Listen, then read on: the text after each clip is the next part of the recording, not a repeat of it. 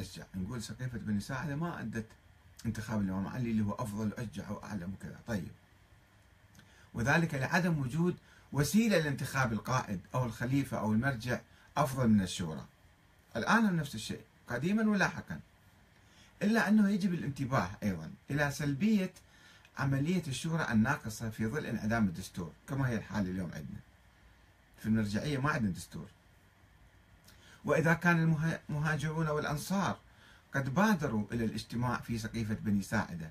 واختيار أبي بكر على عجل مستعجلين حتى يملؤون الفراغ. ما يمكن دولة تبقى بلا إمام بلا قائد يعني.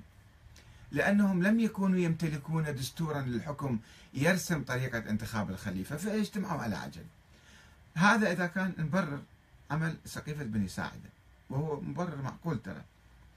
فلا يمكن لمجموعة بشرية كبيرة كالطائفة الشيعية. ومعاصرة اليوم أن تستنسخ تجربة السقيفة بكل حذافيرها. ولا سيما جوانبها السلبية أنه عملية سرية تتم.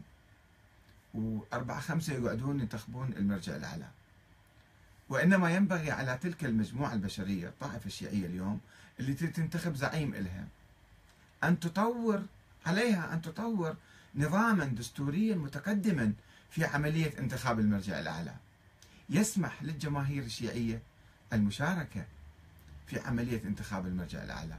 وليس مبايعته بيع الطاعة فقط. بعدين والله إنا له وإنا راجعون فضلا عن مشاركة المراجع والفقهاء وقادة الرأي والأحزاب والحركات الإسلامية ورؤساء العشائر والمثقفين والفضلاء من طلبة العلوم الدينية ومدرسي الحوزات في كل مكان. كل هؤلاء يجب أن يشاركوا في عملية انتخاب المرجع الأعلى بصورة سليمة. إذ لا يعقل أن يحصر الحق في اختيار المرجع الأعلى بهيئة مصغرة لا يتجاوز عددها عدد الأصابع وهم أمناء الوقف الخوئي في العالم. المعينون من قبل جهات غير معروفة يعني ذلك بعضهم ماتوا سيد محمد تقي مات سيد عبد المجيد مات فلان مات فلان مات وبعدين إجوا ناس بمكانهم. منو جابهم؟ كيف إجوا؟ الأمين العام جابهم. فإذا إحنا يعني يجب أن نطور حالتنا. أنا ما أريد أنتقد فقط. أقول تمت العملية. سابقا ما كان عندنا شيء اسمه مرجع أعلى. كان عندنا فقهاء رواة رواة حديث واحد إذا احتاج مسألة يرجع لاي راوي من الرواة ويأخذ الفتوى مالته. عندما فتحوا باب الاجتهاد في القرن العاشر الخامس الهجري فقالوا أن التقليد حرام. ما يجوز لازم تسألون المجتهد عن أدلته. الآن صار لا تأخذون المسألة وما تسألون عن الأدلة. ما خصكم أنتم بالأدلة. طيب وبعدين صار عندنا شنو؟ صار عندنا مرجع أعلى زعيم الطائفة. ليش أكو بالإسلام شيء اسمه زعيم طائفة؟ أكو بالقرآن شيء اسمه زعيم طائفة. أو زعيم المسلمين. حتى زعيم المسلمين ما عندنا بالقرآن. هذا شيء بشري ناس اختاروا. اختاروا الخلفاء هذا خلافة قومية خلافة قبلية عربية ما هي خلافة دينية؟ ما اكو شيء بالقرآن اسمه وصي على الناس دينيا أو سياسيا. إنما كل مجموعة بشرية كل بلد ينتخبون واحد رئيس لهم كما كانوا معتادين.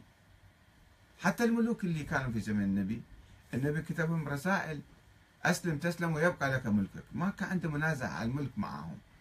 يعني الملوك يبقون إذا حسب الأنظمة السائدة وحسب كل نظام في كل وقت بالعالم. الآن مسوين زعيم الطائفة الشيعية وهو يدخل ناس مثل البابا مثل الكنيسة يدخل ناس بالطائفة ويطلعهم من الدين.